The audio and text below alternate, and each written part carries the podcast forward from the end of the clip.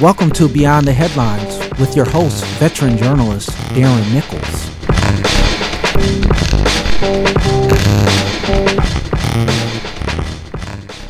You're listening to the Podcast Detroit Network. Visit www.podcastdetroit.com for more information. Welcome to another edition of Beyond the Headlines. With us today is Ken Coleman, Detroit's historian, who is now covering state issues for Michigan Advance. I'll let him introduce himself further. Welcome to the show, Ken. Thank you, Darren. I appreciate it, my friend. Long, long time friend, colleague. Uh, uh, it, it's great to be on be on with you uh, in this format. I'm I'm excited, uh, you know, about the work that I'm doing right now. Uh, as you pointed out, and I have a you know huge interest and passion in chronicling uh, chronicling African American life in Detroit.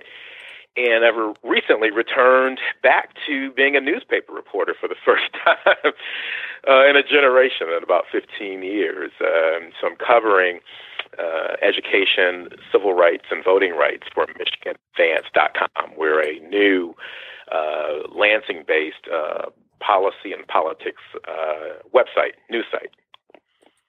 Okay. Tell, tell us a little bit more about Michigan Advance because, like you said, it is brand new. Um, and most people don't know about Michigan Advance. And so, what is it that you all do, and what is your uh, mission at Michigan Advance? So it is a nonprofit uh, news site, and uh, as you know, uh, Darren, as a as, as a veteran uh, in the game, if you will, um, there's really been a move. Well, I think a couple things have happened in our industry, particularly as it relates to print um, print news. Um, uh, over the years, um, for-profit news uh, news agencies, newspapers, as we call them, um, they've been shrinking in number and in some cases shrinking um, in terms of their size, their staffing. It, a lot of it has to do with advertising and how people read news or gather or take in news. Um, what's really kind of developed over the last maybe decade or so are uh, both profit and uh, nonprofit uh, news sites. Uh, it's much easier to gather news and present it uh, if you don't have to pay for the ink that that it costs to you know to, to publish papers uh, to print papers. And so uh, MichiganAdvance.com uh, is um, uh, one of I think now eight or nine I forget the number we're growing eight or nine um, uh, news sites across the country um, that our parent organization um, uh, Goodwill, the Goodwill Goodwill Fund uh, is uh, sponsoring, and we at MichiganAdvance.com cover, uh, as I mentioned, uh, policy and politics, um, anchored in Lansing. So a lot of our reporting and a lot of what we do sort of focuses on uh, the state legislature uh, and the governor, uh, and the executive office, and and and, and um, state supreme court and the like. Uh, we started right after Labor Day. Excuse me, not after Labor Day. We started right after um, uh, Thanksgiving in November of last year. So we're you know we're a few months into the game now, um, but we um, really pride ourselves in trying to bring um, bring to the marketplace stories that maybe the for profits um, both in broadcast and print, uh, that they don't necessarily bring. We do have um, editorially uh, a progressive uh, uh ideological bent. Um, so um, uh, we're very much interested in uh, a lot of the sort of uh, game changing and historic news over the last six months in Michigan, Darren. You know, everything coming coming along with um, several women being elected as um, as executives uh, in statewide office, um, all of whom are Democrats. Um, you know, we're very much interested in underserved communities and, and, and trying to tell their stories, and that's that's really what attracted me to the project. Um, uh, I, I spend a lot of time you know, trying to um, gather news that maybe in some cases is underreported, or at least, and you'll appreciate this, and, and, and hopefully um, your listeners will too. I mean, uh, news that uh, you know, there new, there's news that's covered, um, but it's covered from a certain perspective.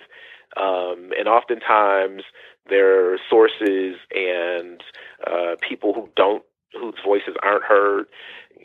My uh, what I hope to bring to the to the publication, to the publication, to the the, uh, the news site, excuse me, is that news um, and and talking to people and talking about how politics and policy affects them.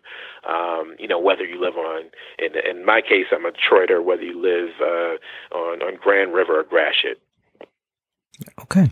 Um, you mentioned one thing that I wanted to touch upon um, just just before we get started, before we get to mm-hmm. to the the the uh, the meat, so to speak, of, of what's going on. You you talked about um, uh, these news sites that are that are popping up, and and the question becomes how important is it for uh, people of color um, to be involved and to get involved in in these news sites as well, um, because you have you know yourself, um, you've got you know Chastity over at Bridge, yep. Um, you know, but but that we're not we're not represented in in in high numbers. Um, and so, how how important is it to uh, have uh, journalists who are uh, involved in, in that spectrum?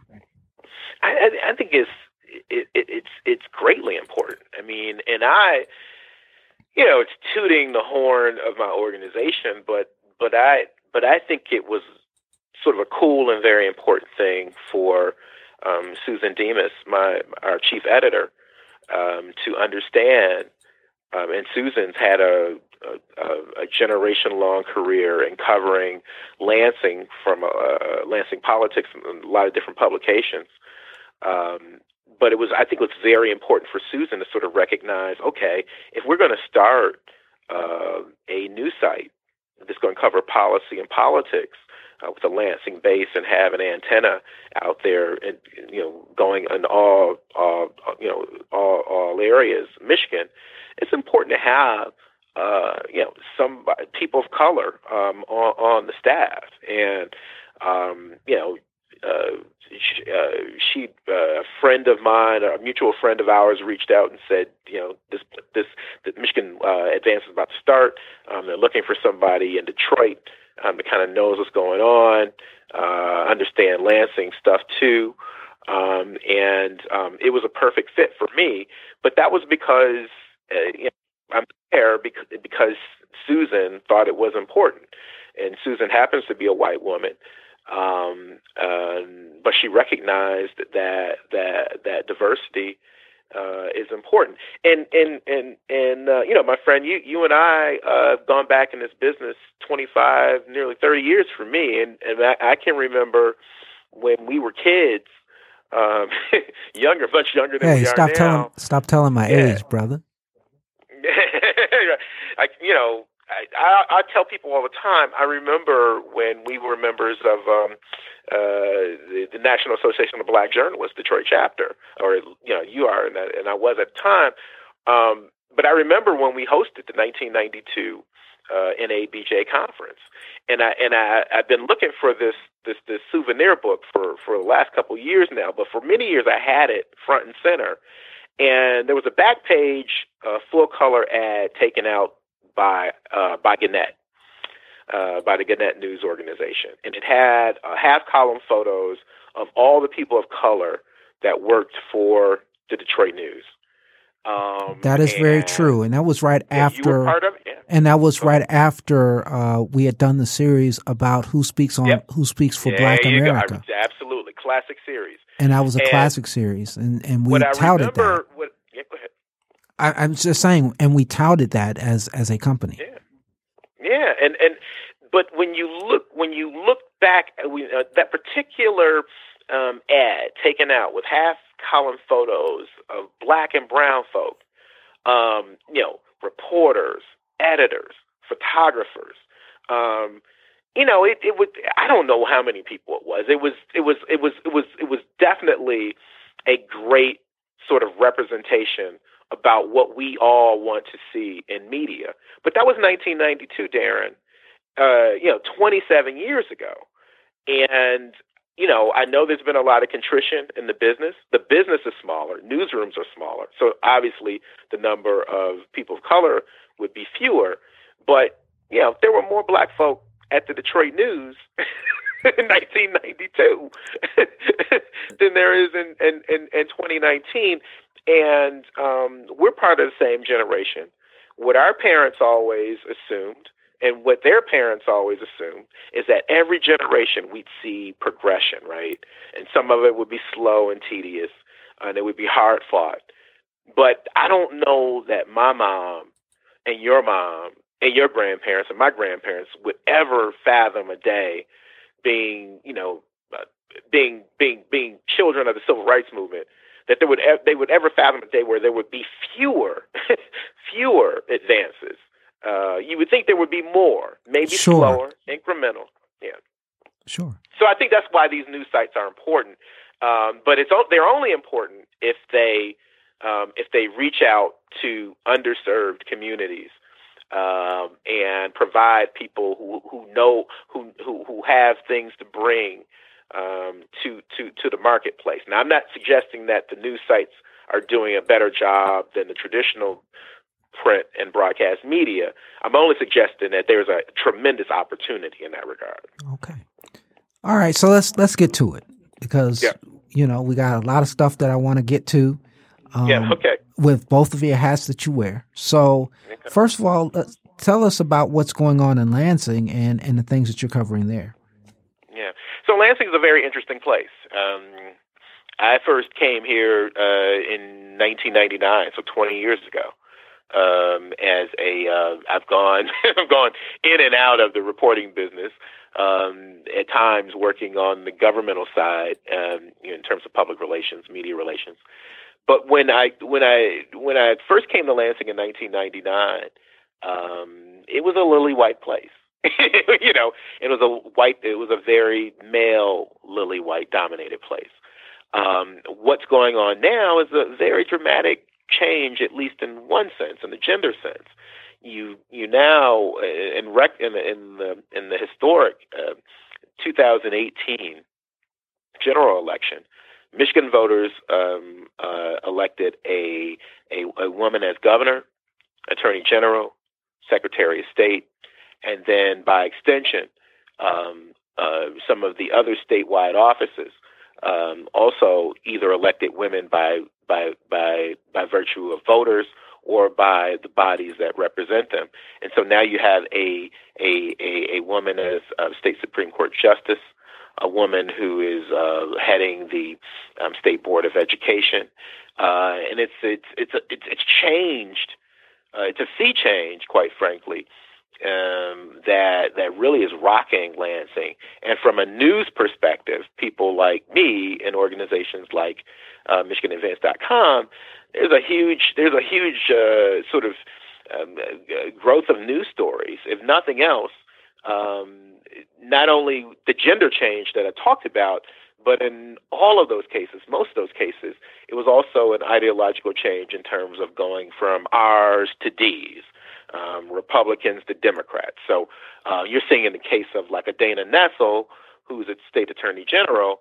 I mean, she is totally wiping out everything, or trying to wipe out everything that her predecessors, uh, Bill Schuette and Mike Cox, both Republicans, have, have, have brought to bear. And and those gentlemen, the, the combination of their years of service, uh, it's been 16 years, a generation. So um, lots of uh, lots of interesting things going on in terms of how um, these uh, how the how these executives uh, not only um, seek to um, respond to uh, you know t- uh, four, eight, or sixteen years of work of their predecessors, but just all of the you know, all of the new stuff that comes out of being in this in this crazy world uh, called Trump America.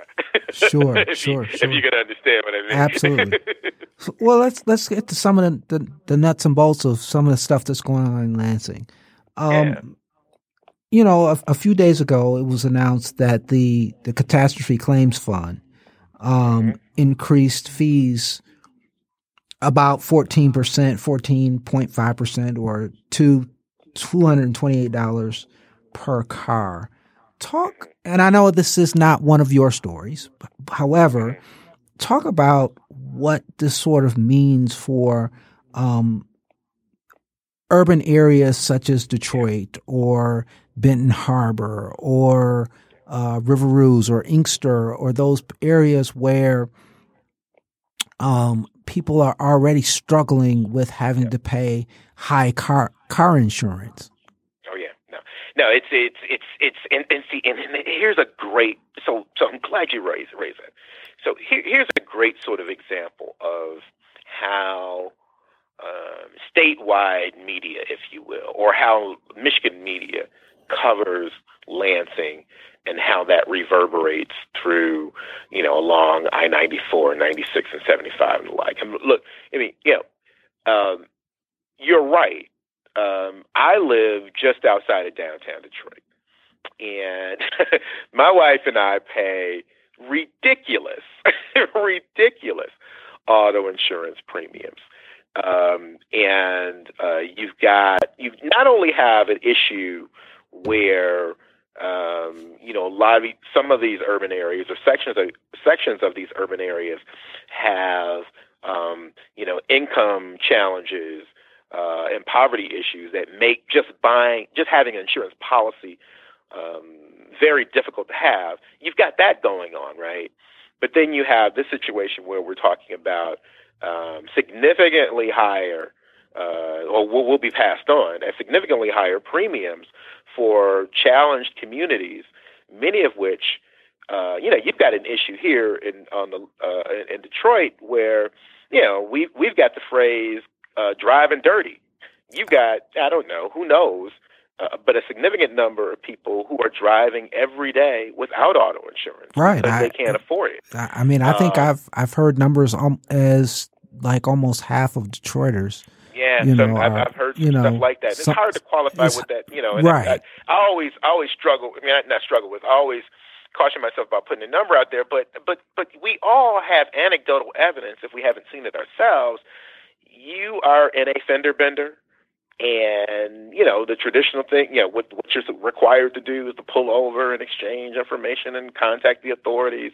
You know, everybody's got a story about how they got hit, they got T-boned, they got blindsided and the person might have tried to pull over or maybe just darted away.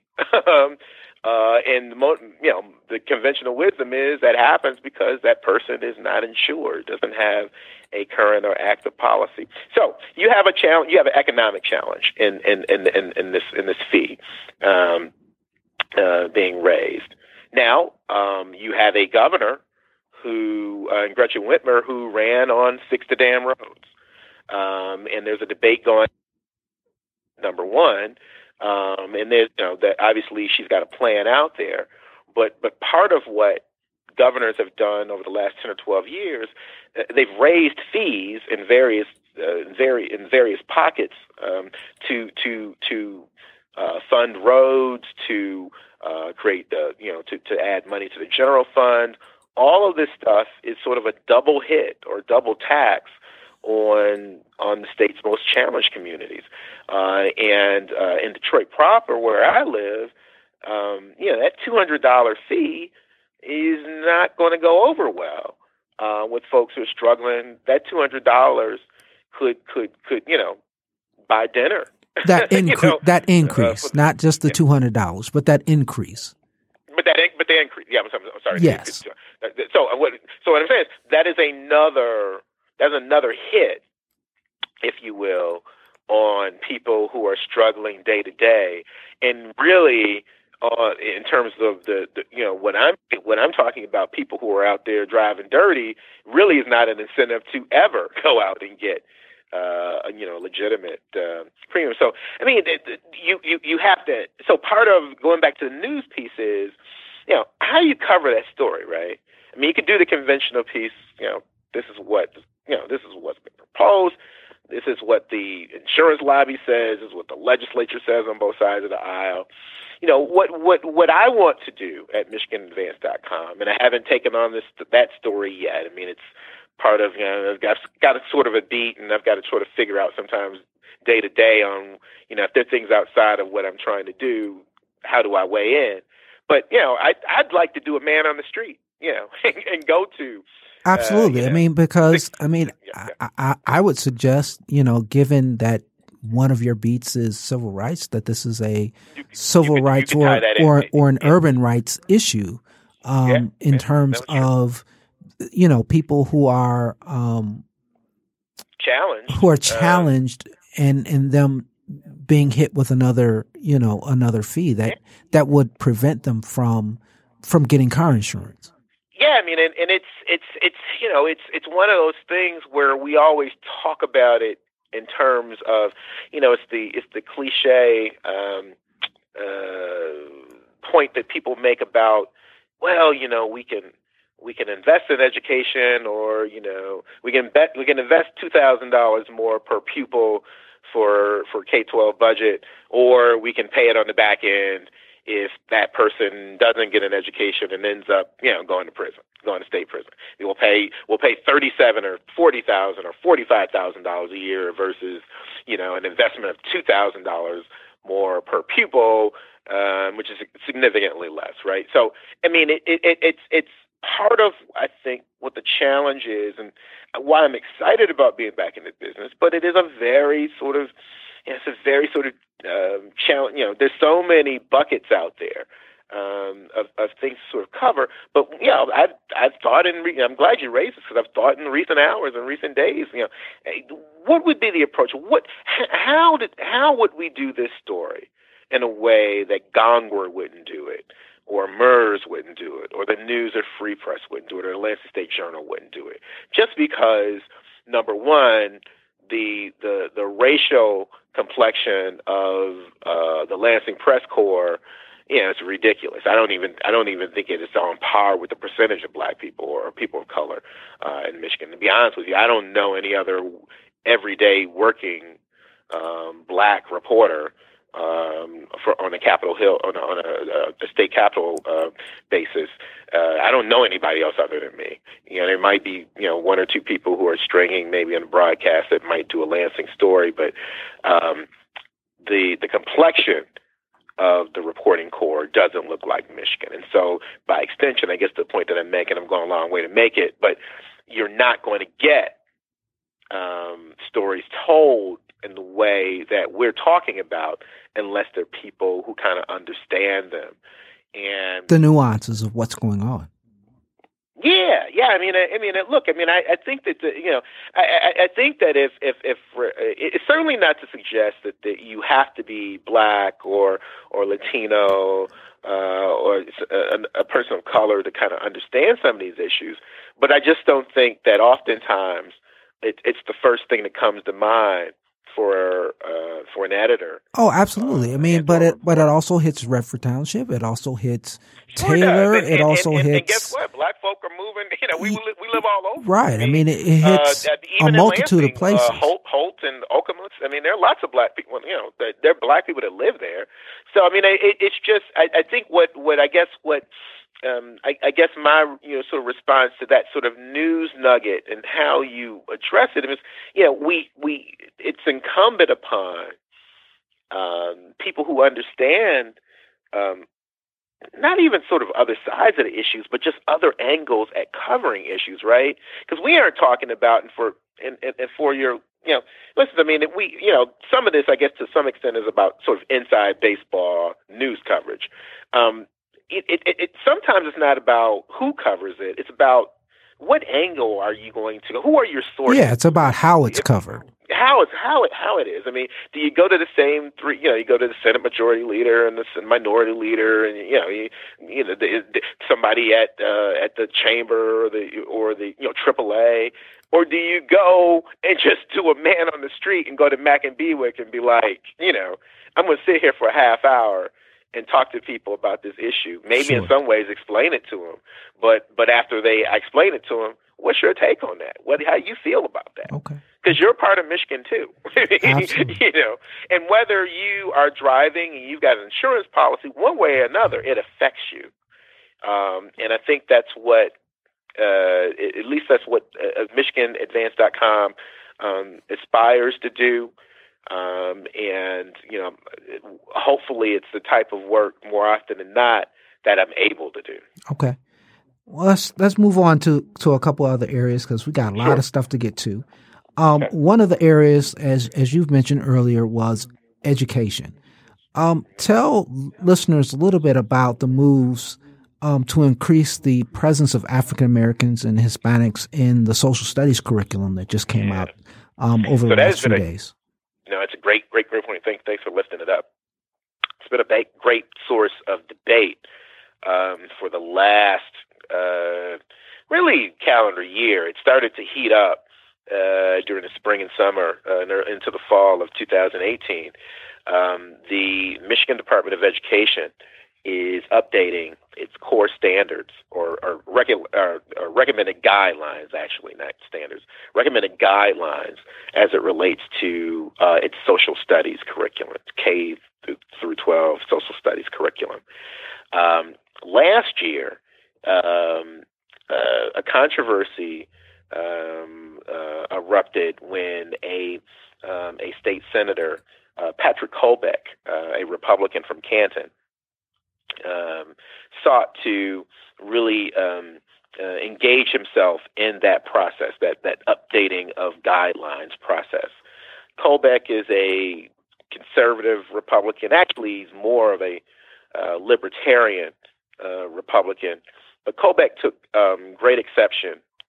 Colbeck and, and others, but Colbeck led it. Uh, Colbeck took great exception to um, the current set, the, what, what, what was the current set of guidelines.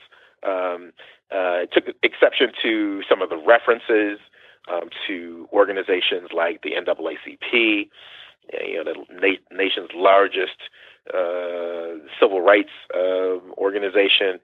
Uh, Colbeck took exception to um, some of the descriptions of, um, uh, you know, so various uh, LBG, LGBT um, community um, references, any host of uh, any host of references he took exception to and sought to really um, eliminate them, omit them from the, the set of standards. Um, set up a firestorm of controversy, and I'd have to I have to readily admit we weren't in the marketplace at the time, and so I can do this without getting in trouble with my editors. But Bridge Magazine um, really brought this to fore. Um, Okay. They did some great reporting um, pointing out that co- pointing out that the uh, that the guidelines were going to be updated. That Colbeck and others had real strong concerns about them. And when I first learned about it, and at the time I was working for the teachers union in Detroit, uh, when I first learned about them, it was from Bridge. Uh, and again, that's a great, the great, you know, the great thing about reporting, and that's another, um, uh, you know, not-for-profit um, uh, news site. Um, if not, I think for Bridge, there might have been another publication that ultimately had uh, started doing the stories, but but that's where I think um, that, I think that's where the groundwork, the, the groundbreaking work had been done on the on the journalist side. So anyway, fast forward several months. Uh, well, fast forward that you have the Colbeck controversy, and the state supreme, I mean, excuse me, the state board of education um, puts together a blue ribbon committee to sort of take a look at Colbeck's concerns.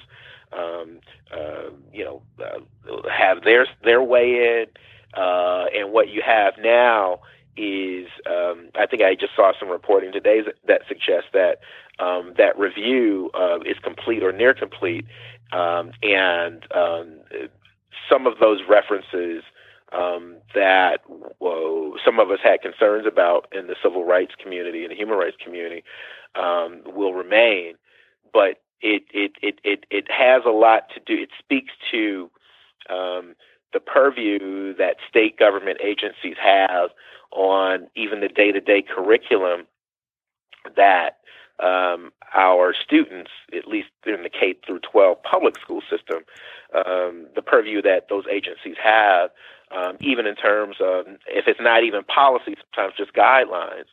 Um, it's a sort of interesting exercise in this new world that we live in, uh, where you have really sort of a backlash, and it's been a multi-decade backlash, but it's really come to fore uh, in the last, you know, last five or ten years.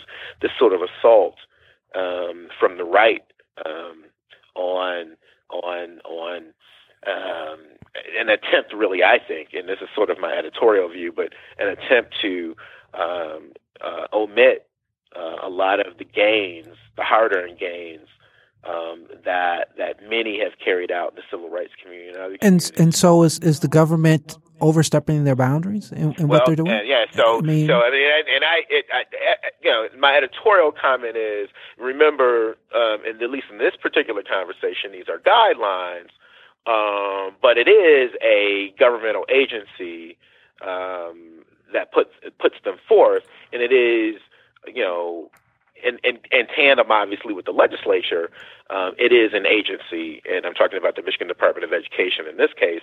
It is an agency that has strong, um, strong purview over uh, uh, over local control and how individual school districts carry out things like curriculum, uh, policy, if you will, and uh, even on the spending side, uh, how dollars are spent. So I don't, uh, in this particular case, because these are guidelines.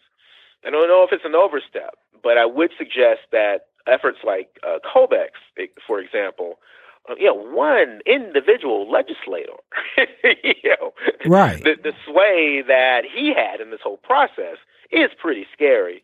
Um, and, and, and that's and that's what I was getting at. Right, and that's what I was big getting at. Steroids, yeah. Right. yeah. No, not yeah. So I mean, I, I I think this wasn't even a you know, it would have been different if a majority vote out of one of the chambers of the legislature said, okay, we're going to weigh in. But this guy almost single handedly. Um, uh, and at that time, and, and we're going, um, you know, this started in 2018. Um, this is a guy who, uh, whose party uh, both occupied the governor's chair, both chambers of the legislature, uh, and an ideological advantage on the state supreme court. And so, I mean, people.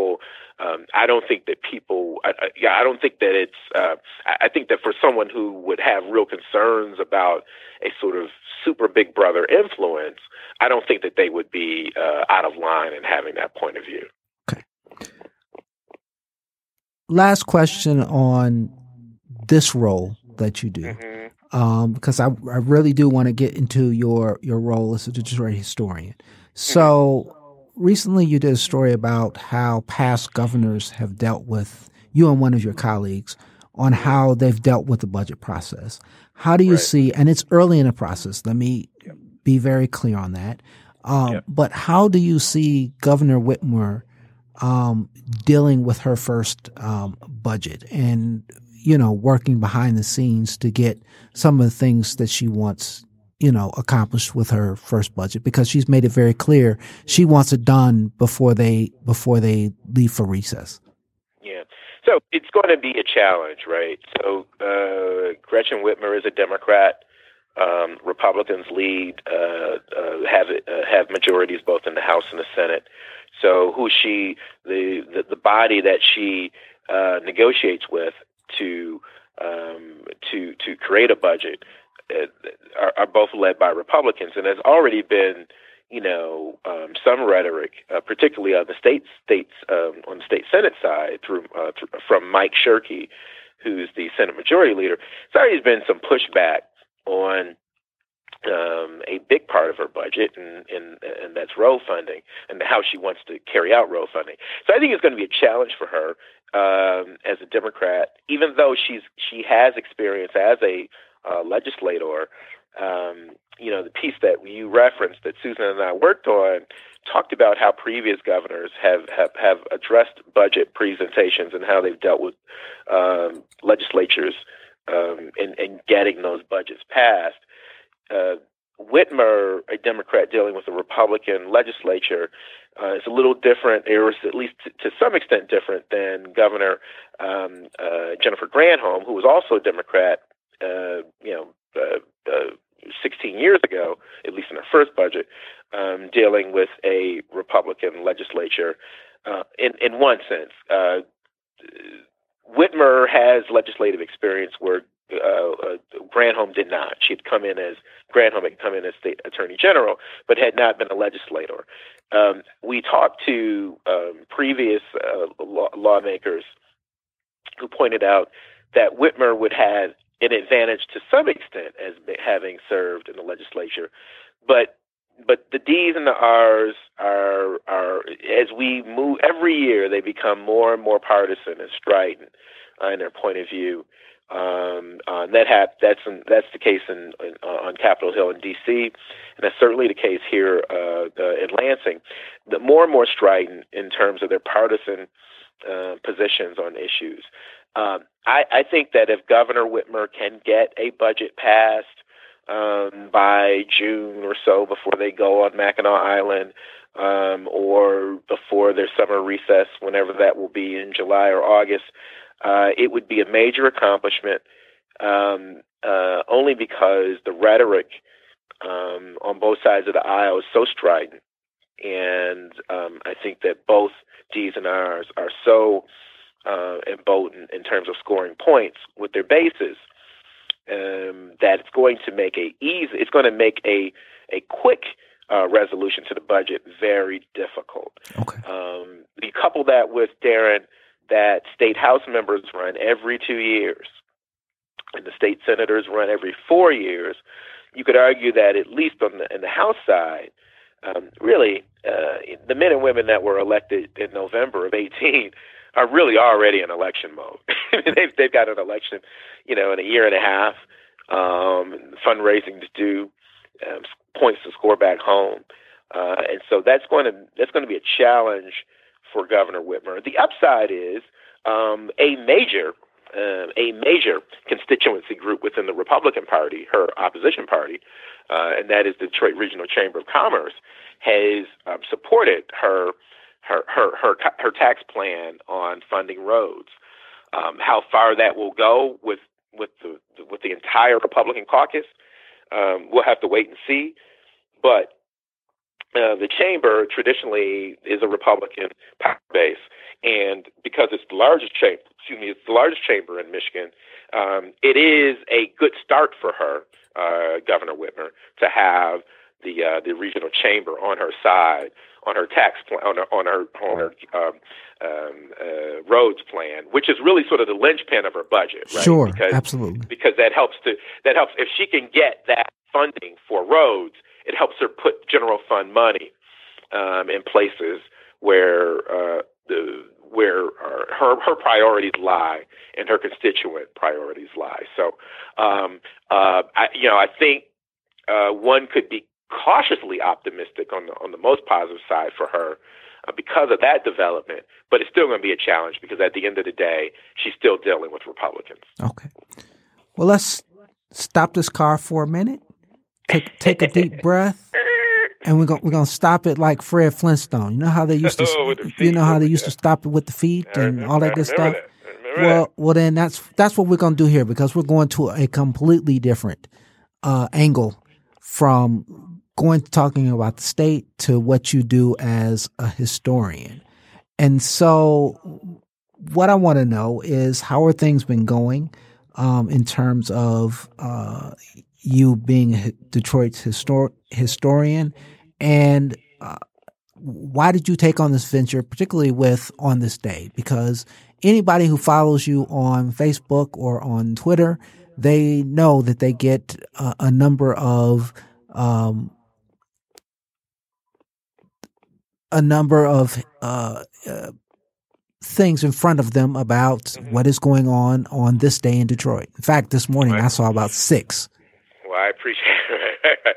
well, I appreciate it. Thank you for, for lifting that up. Uh, you know, we both started out early in our careers uh, as, as as journalists for the Michigan Chronicle, uh, state's largest uh, African American newspaper, founded in 1936.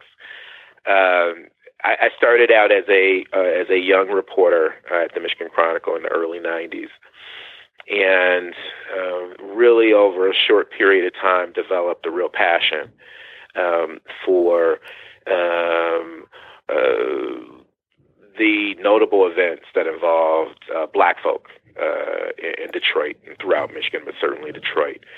Um, you know, working at uh, the Michigan Chronicle and at the time when I was there working with uh, luminaries like Sam Logan, uh, who was publisher at the time, uh, you know, working with people like Marie Teasley, uh, and having uh, columnists, uh, contributing columnists like uh, oh God, I mean, you start naming names, you don't want to miss people, but but but Steve Holsey, who was the entertainment columnist, um, uh, any number. I, in fact, I posted something today about Nelis, uh, Dr. Nelis Saunders. Right. yes.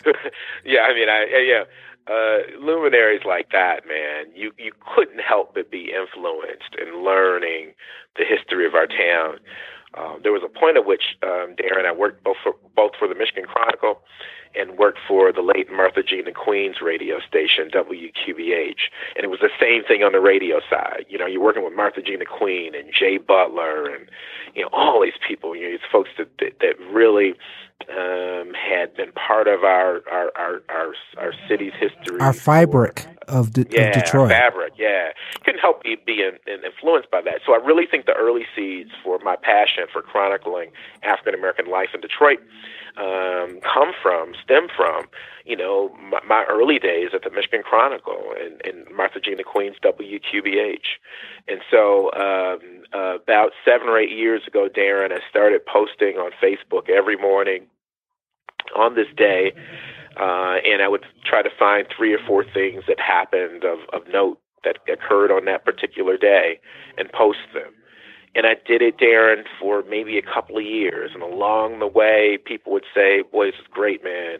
You know, have you ever thought about taking all this stuff? I've been following you, Ken, for six months or a year or whatever. Have you ever thought about putting all this stuff in, a, in one document, you know, a bound document, a book? Um, and I said, yeah, it's sort of an interesting idea, and uh, but I just kept doing what I was doing, just kind of creating this database, if you will. And then like one person suggested to me maybe about two years in, and it's just like, you know, a year ago, Ken, you said you would do a book. Where is it? right. and you know me, Darren. I mean, I go around. I, I've bounced around from office to office, campaign to campaign. I'm always doing two or three things at the same time.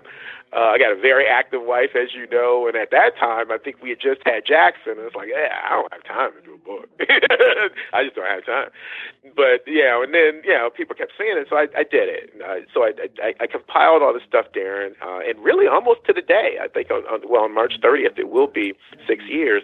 Um, on March the 30th, um, 2013, I uh, officially launched launched my first um, self-published book on this day African American Life in Detroit. Uh, and the publication uh, has, uh, as I pointed out in the Facebook postings, uh, on every day of the of the year, it has no fewer than three or four, sometimes five, six, seven, or eight um, sort of important things that happened.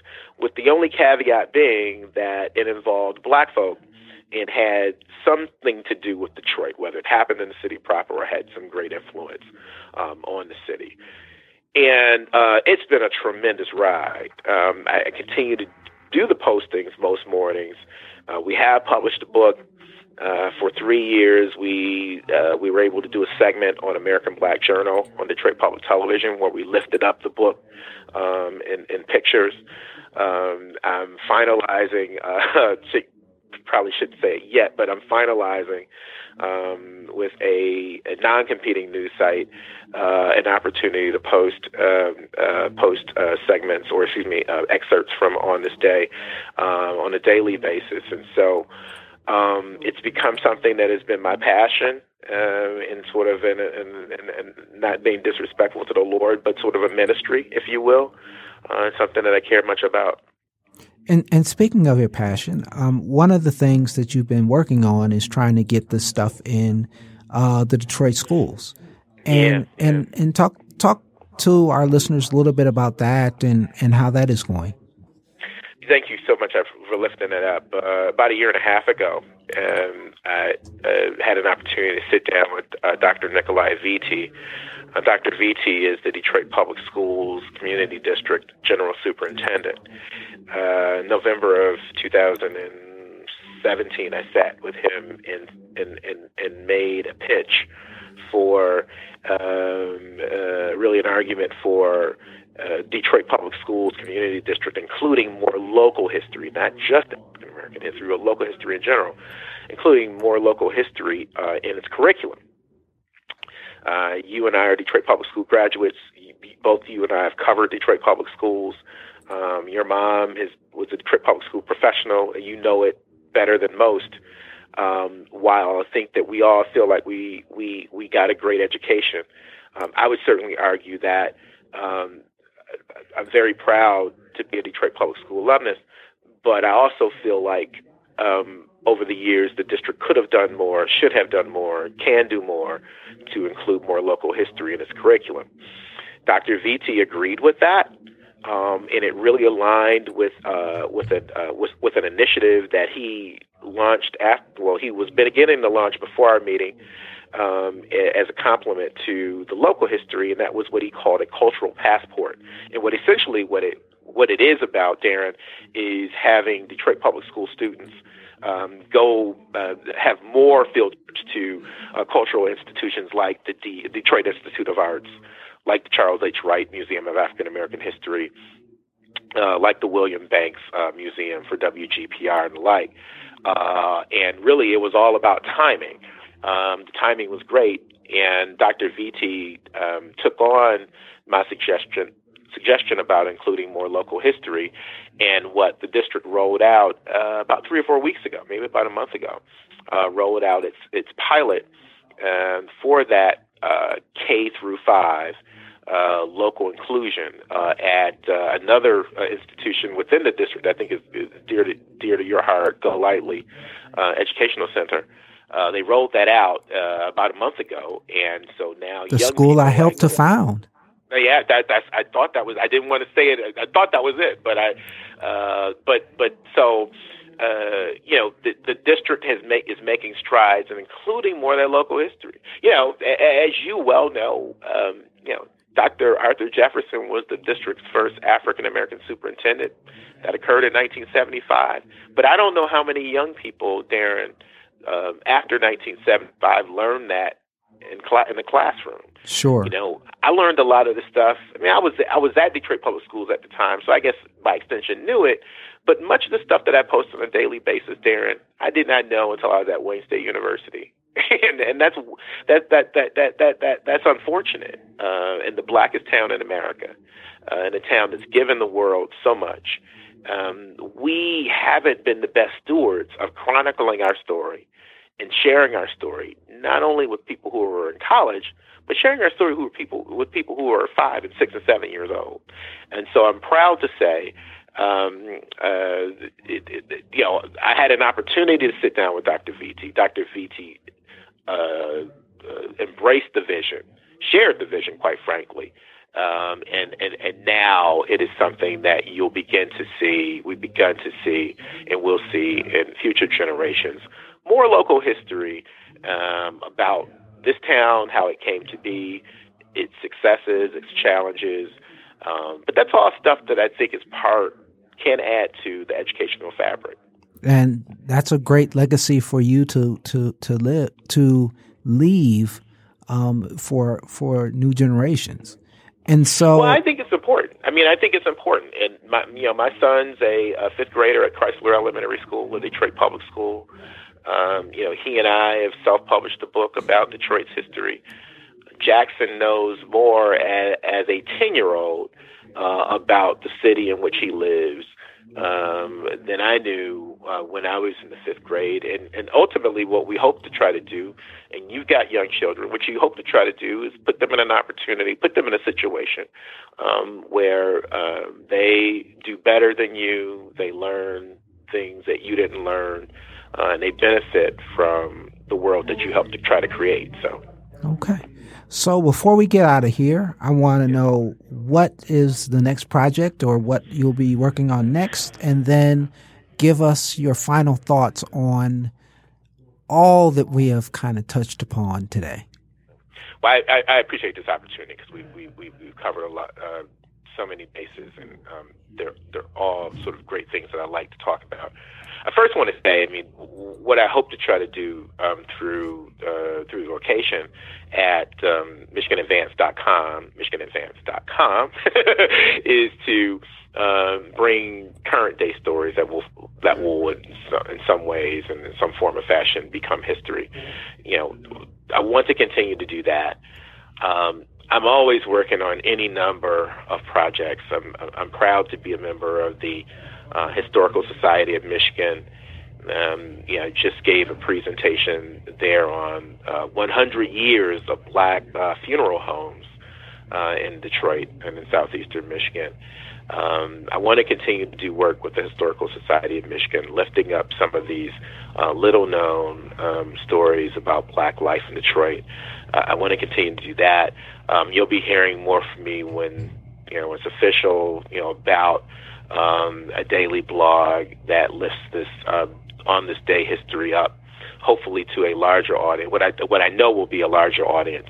Um, I, I think it, it, certainly there'll be news. Um, they'll be coming about out about that in, in the next couple of weeks. But but but more importantly, you know, it, it this is a very and I hate to sort of end it like this with you know dropping sort of this line because it sort of creates a an, an opportunity for maybe another hour discussion that you don't have. But we're in a very sort of interesting time uh, in Detroit proper. Uh, and the city is changing in some ways, in some places, every day. Uh, and I'm very much concerned uh, about um, black folk uh, in Detroit and um, that we are able to hold on to what we helped to build, that we're able to continue to grow. And uh, my work, whether it's uh, through writing, uh, newspaper reporting, or or uh, inter- interests of passion that I sign on to or help to create, uh, I, I'm going to be living the rest of my days, no matter how long I have left, to uh, making sure um, that future generations know that this was a town um, that was built um, in a very significant part by black folk.